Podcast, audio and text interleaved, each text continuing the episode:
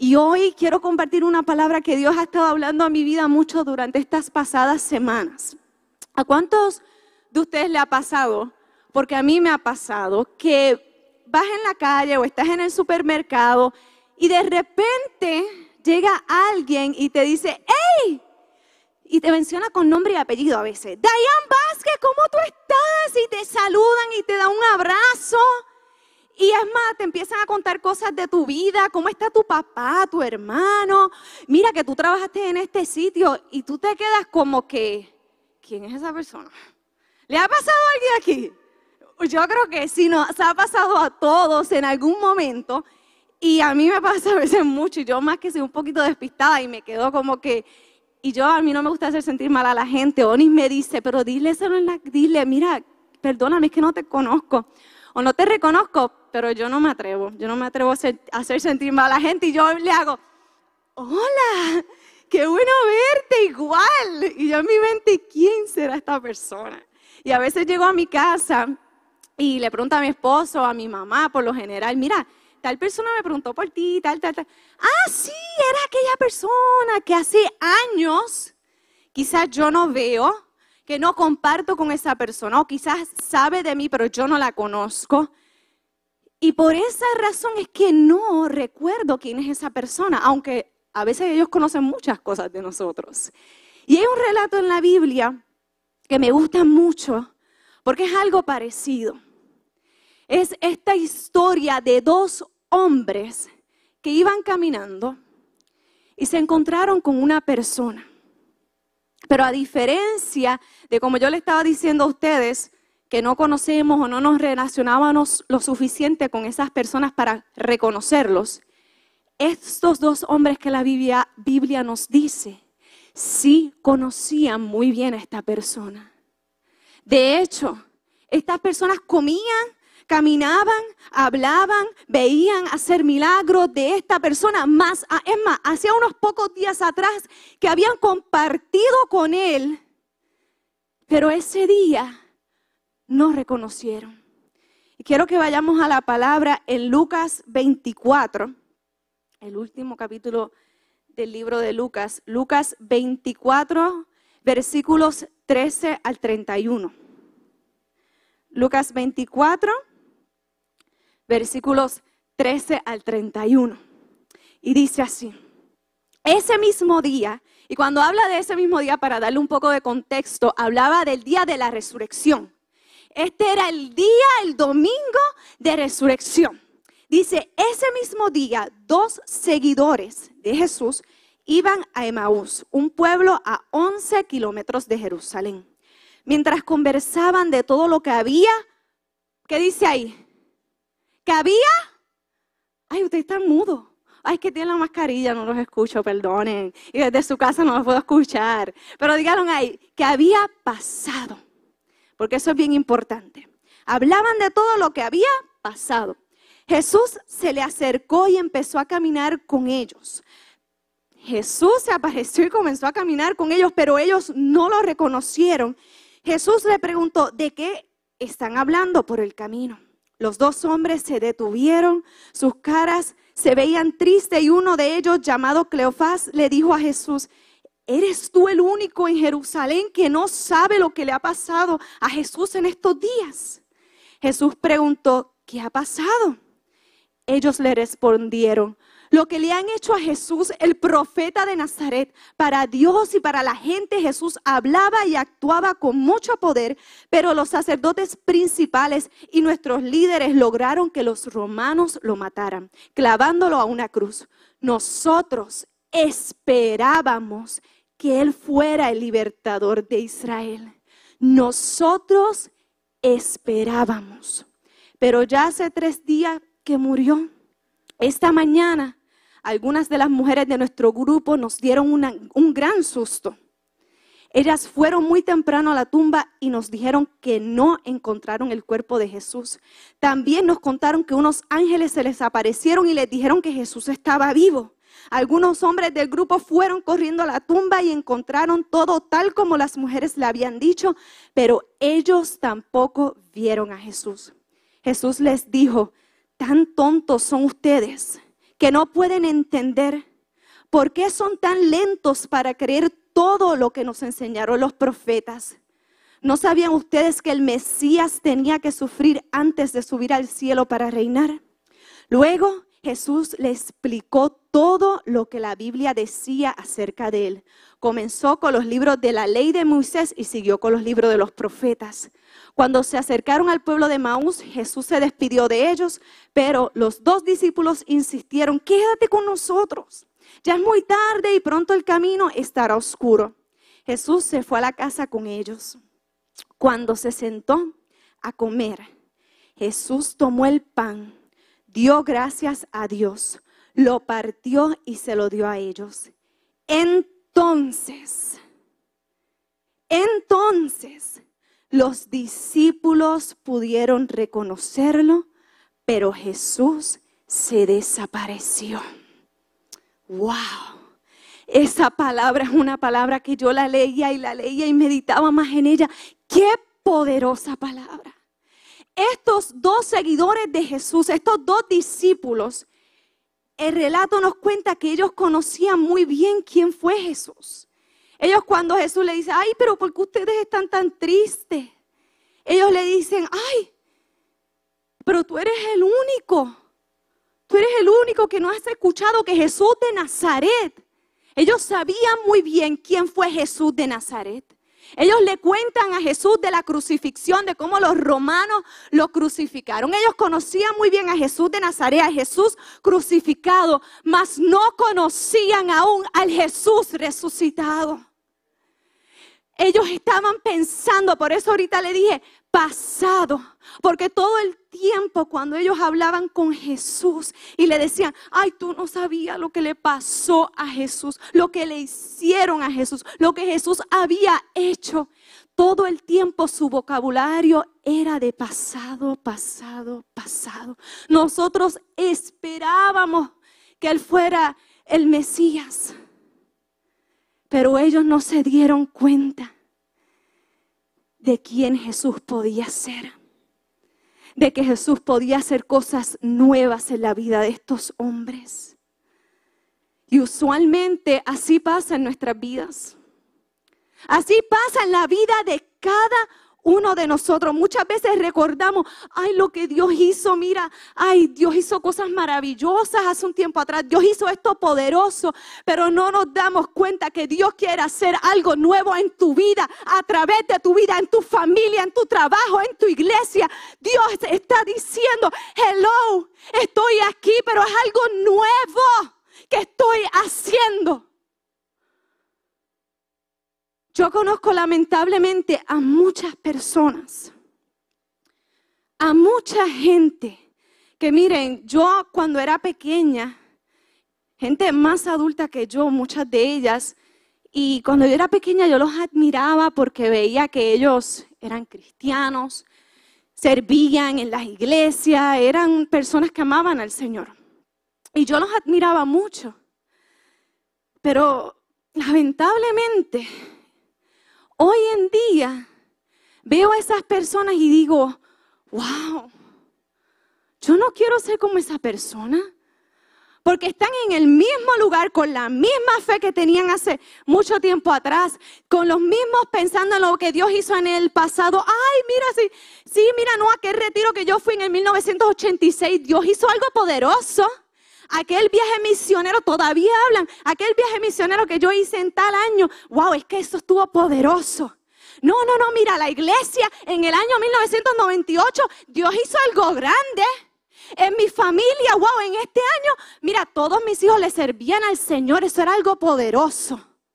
En aquel año Dios hizo un milagro en mi vida y viven de experiencias pasadas, de emociones pasadas, recordando cosas pasadas. Y no es que lo que Dios haya hecho no es bueno porque le damos gracias a Dios por eso, pero tenemos que anhelar algo nuevo del Señor.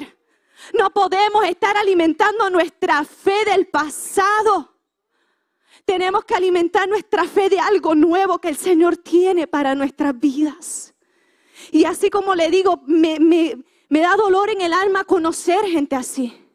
Conocer gente que el pasado fue mejor, su fe está aferrada a experiencias del pasado. Allá antes, cuando yo estaba pues bien metida en las cosas del Señor, ahora pues de lejito. Y lamentablemente están ahí viviendo de esas experiencias pasadas. Y no es que no amen al Señor, aman al Señor, van a la iglesia, pero no ven algo más del Señor porque están ahí aquí, este es Dios, esto es lo que Dios puede hacer. Estos hombres, y quizás nos pasa mucho de nosotros, y quizás hay muchas de estas personas que le estoy hablando, ellos tenían miedo. Yo me pongo a pensar, yo digo, ¿por qué quizás una de las razones por las cuales ellos no reconocieron a Jesús? ¿Por qué? Y me pongo a meditar en eso y pienso que una de las razones fue el miedo. El miedo a ser criticado, el miedo a que en ese tiempo a Jesús lo crucificaron y que le hicieran lo mismo a ellos. Ellos tenían miedo. Miedo de que cuando caminaran por las calles y la gente diría, mira, ese era un seguidor de Jesús. Y ellos decían, no, no, sí, yo soy un seguidor de Jesús. ¿Y dónde está Jesús? Ay, no, Jesús resucitó, Él está vivo. ¿Y tú lo has visto? No, no lo he visto, pero Él resucitó. Quizás para la gente eso era como algo loco. Iban a criticarlos, iban a decir, eso es un loco, un fanático, ¿cómo él se atreve a decir que Jesús resucitó si él ni lo ha visto? Estos hombres tenían miedo. ¿Al qué dirán miedo a, romper unos esquemas de, de una fe, de una religión que no era como la que ellos estaban acostumbradas a ver? Y así hay mucha gente hoy en día en las iglesias, gente cristiana, que tienen miedo al qué dirán. Ay, no, no, miedo, pues, pues, tú sabes, yo busco de Dios, yo busco de Dios, pero tú sabes, no mucho, porque después me dicen que soy un fanático, que soy un loco. Mire, ustedes no saben cuántas veces la gente me ha criticado a mí por ser cristiana. Muchísimas veces. Ay, esa Dan es como, como media, media fanática. Ay, ella, mira, bien emocional. Mira cuando alaba a Dios con las manos así, brincando. Pues mire, es que yo no lo hago para ningún hombre. Yo lo hago para el Rey de Reyes y Señor de Señores. Y lamentablemente muchas veces nosotros minimizamos a Dios para moldearlo a la gente. Minimizamos el poder de Dios, minimizamos su palabra por amoldearlo a la gente, a las opiniones de la gente. Y eso tiene que parar. Porque si nos dejamos llevar por lo que la gente dirá de nuestra fe, o porque vamos a perder familiares, amigos, porque nuestra fe va a ser muy radical, porque vamos a romper esquemas, nos vamos a mantener ahí aguantados en una fe pequeñita. Yo nací en, criándome en, el Bautista y es una denominación hermosa que ama al Señor en la palabra, una, una cosa bien fuerte. Pero también ellos tienen un poco, ¿verdad? Se aguantan un poco con el mover del espíritu, con hablar en lenguas. Y mientras yo fui creciendo y fui buscando más del Señor y, y yo decía, wow, pero es que estas experiencias del Espíritu Santo están en la Biblia. So, tienen que ser verdad. Hablar en lengua, ver milagros, sanaciones visuales, eso es algo que está en la Biblia. Y créanme que quizás para muchas personas fue romper esquemas y aún para mí fue, fue difícil de entender al principio y poder entender que eso sí Dios lo está en su palabra y lo ha dado y lo ha regalado para nosotros. Pero tenemos que salir de esos esquemas, de esos pensamientos. Muchas veces pensamos en lo que Dios hizo, lo que Dios hizo en el pasado y nos mantenemos ahí estancados.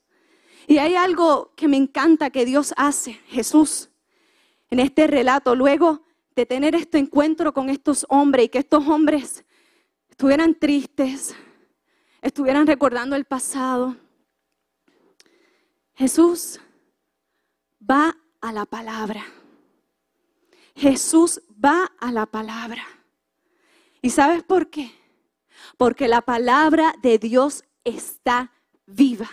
La palabra de Dios no tiene fecha de expiración. La palabra de Dios habla del pasado, habla del presente y habla del futuro de la humanidad, del mundo, de la eternidad. Por eso Jesús va a la palabra.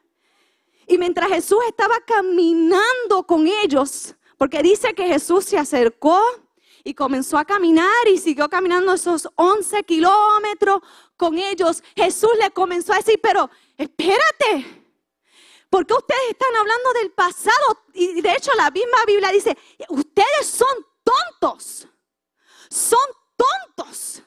Es que no saben lo que los profetas nos han dicho ya en su palabra.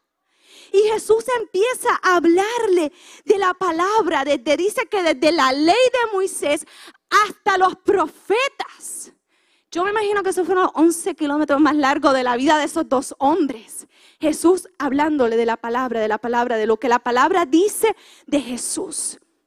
Así como el pastor decía el domingo pasado en Isaías 53.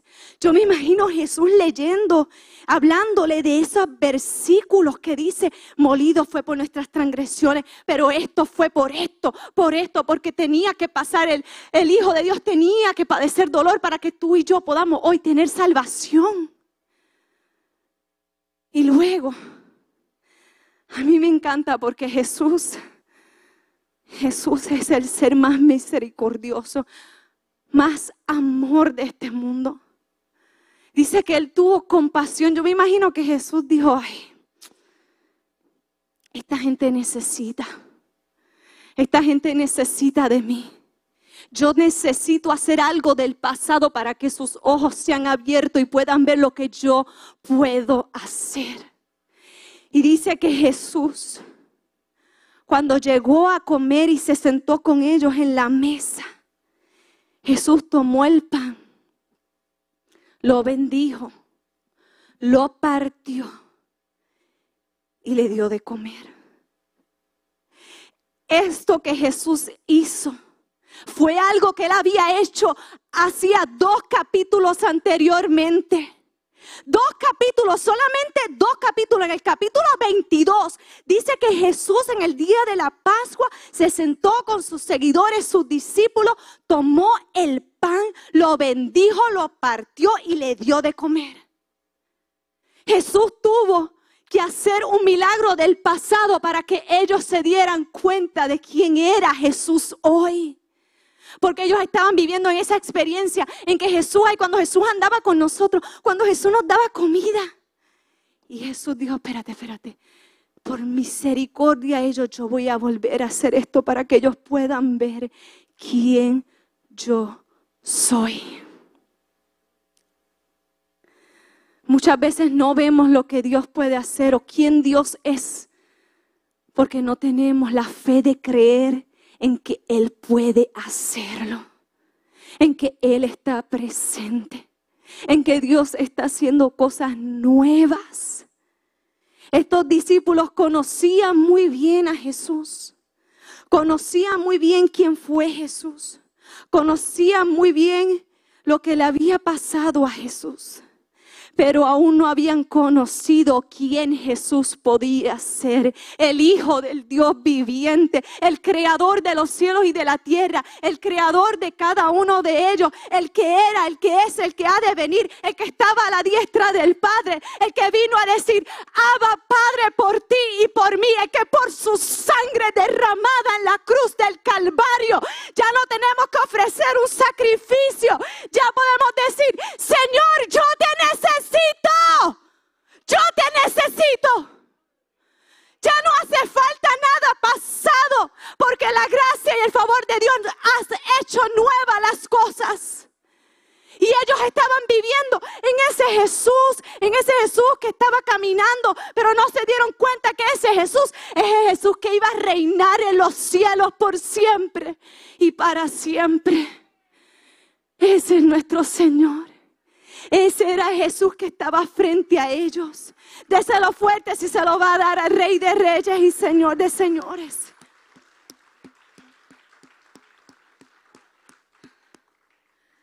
Es tiempo de que nosotros, sí, miren, yo cuando pequeña tuve experiencias hermosas con Dios.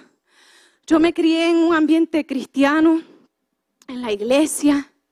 De niña participaba en cuanta cosa había de niños, pantomima, payasitos, campamentos de verano. De joven fui a retiros espectaculares que vi la gloria de Dios manifestarse en mi vida. Y eh, eh, mientras voy creciendo he tenido experiencias con Dios muy lindas. Pero es tiempo de que nosotros recordemos esas cosas lindas que Dios hizo. Porque si Dios se movió, si Dios nos habló, si Dios hizo cosas bellas y preciosas. Pero es tiempo de que nosotros anhelemos algo nuevo de Dios. Dios quiere revelarse de una manera nueva, fresca a nuestras vidas cada día más. Hay tanta gente que que no sale como de un hoyo espiritual, yo digo. Ahí hicieron su tienda de campaña y ahí viven, Dios está aquí solamente, Dios no puede hacer cosas mayores que esta, y viven ahí estancaditos en esa fe. Y no logran ver cosas mayores porque tienen su fe en victorias pasadas, en experiencias pasadas. Hay un decir en Estados Unidos que dicen muchos los americanos y es living in the good old days, viviendo en los buenos días pasados. Más hace unos años fuimos a, una tienda de, una decoradora y ella tenía un, cuadro que decía, eh, no digas, don't say live in the good old days, viviendo los días pasados buenos, sino di, voy a vivir los mejores días. Y yo le tiré una foto al cuadro, era muy caro, no lo iba a comprar. Pero le tiré una foto y me lo llevé para mi casa. Y cada vez que a veces me, reconozco que estoy viviendo de, de momentos pasados, digo, no, no, no, espérate, algo nuevo Dios va a hacer algo nuevo Dios va a hacer. Yo doy gracias por lo que Dios hizo. Yo doy gracias por lo que el Señor hizo en mi vida, en mi familia, en la iglesia, en mi país. Pero yo estoy a la expectativa de algo bueno, mejor de parte de Dios. Y yo no me lo quiero perder porque saben que lamentablemente eso es lo que pasa. Tú te lo pierdes, pero otra persona viene y viene a hacer esas cosas maravillosas y grandes de parte del Señor, porque el Señor no se va a detener por nadie. El mensaje, el reino de Dios tiene que continuar. Es tiempo de dejar de ser espectadores espirituales. Y es tiempo de dejar de ser críticos espirituales. Porque hay mucha gente que va a las iglesias y, y cuando ve que algo, una persona tiene ven un mover del Espíritu nuevo en la vida de otra persona o de la iglesia, empiezan a decir, ah, no, pero eso no es de Dios, eso no es de Dios. No dejan ni dejan comer. No buscan de Dios ni dejan que otros busquen algo nuevo de Dios. Dios quiere revelarnos a nuestras vidas algo nuevo hoy. Es el tiempo de estar a la expectativa de algo nuevo hoy. Dios quiere traer sanidad física y emocional al pueblo de Dios. Física y emocional. ¿Saben que yo antes, por mucho tiempo, yo decía, ay, a veces me da miedo pedir por sanidad física, pues si el Señor no lo hace, pues ese no es mi problema. Mi problema es reconocer que Dios lo puede hacer. Y si no sana físicamente es porque está trabajando algo detrás de los bastidores. Hay una iglesia que, tiene un ministerio de música poderoso que me gusta escuchar mucho y los mensajes.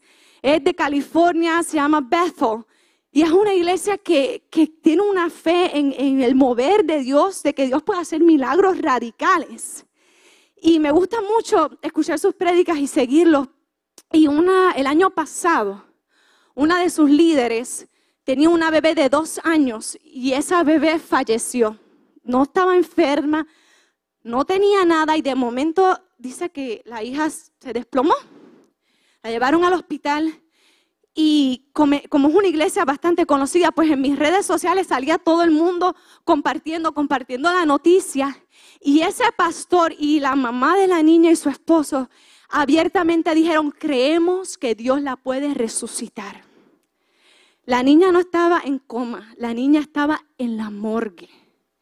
Y yo decía, wow, pero esta gente, Dios de verdad podrá resucitar una niña que está en la morgue.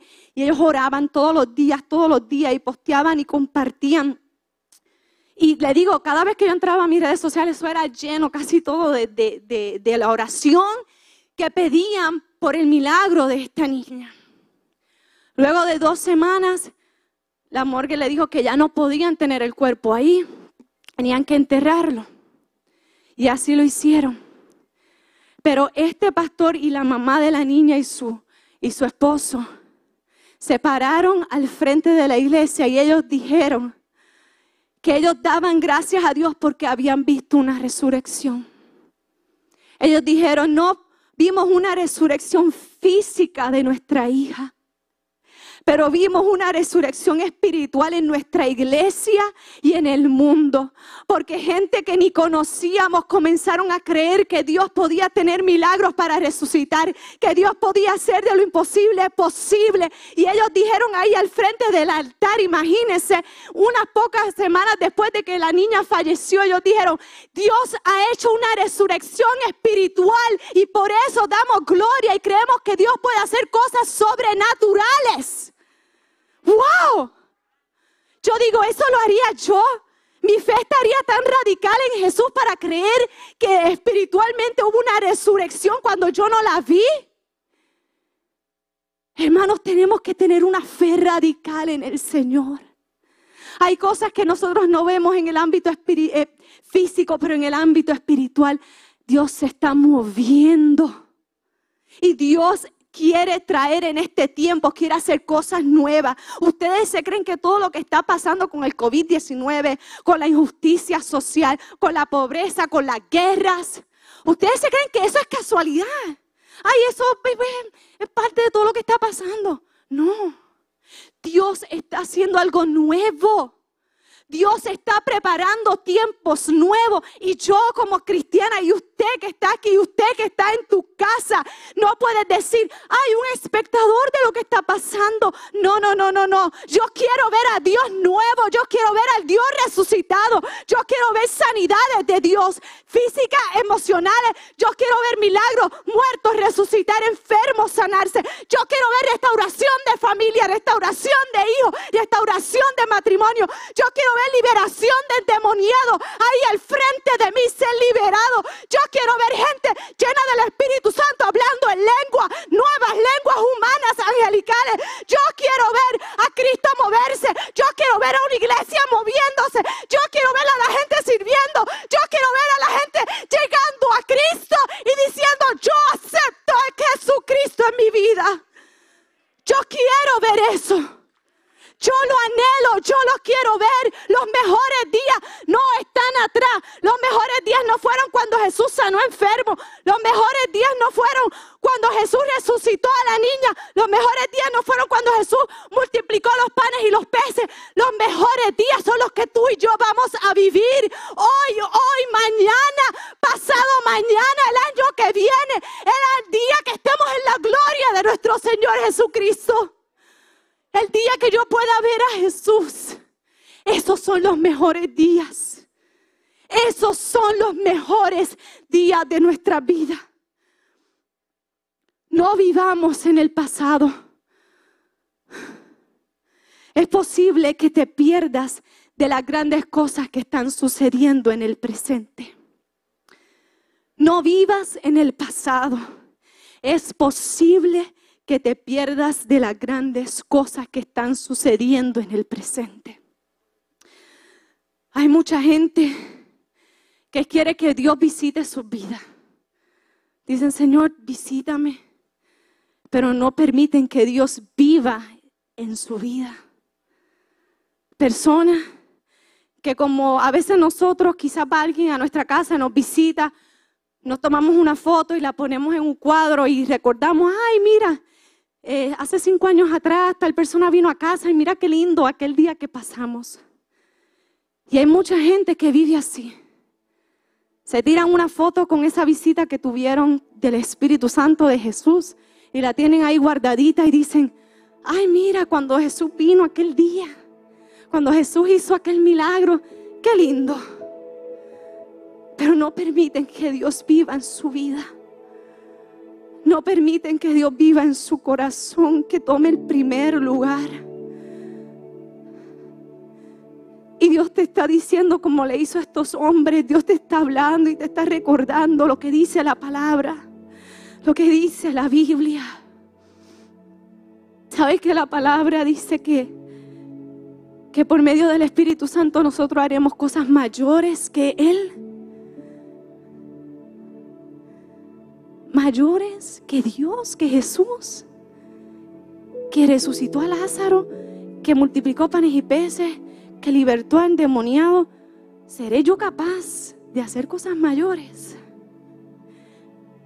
La Biblia, que es la palabra de Dios que está viva, que es la verdad, dice que tú y yo haremos cosas mayores. Y hoy Dios te está diciendo, una vez más, recordándote, igual que hizo con estos hombres, que dijo por, misericordia a ellos, para que ellos vean que yo estoy vivo, para que ellos vean que soy yo, voy a partir el pan nuevamente y voy a dárselo con mis propias manos. Y así mismo Dios en esta noche, en esta mañana está aquí. Mira, mira, cogiendo la palabra, partiéndola, bendiciéndola y te la está entregando en tus manos. Jesús te está diciendo, hay algo nuevo.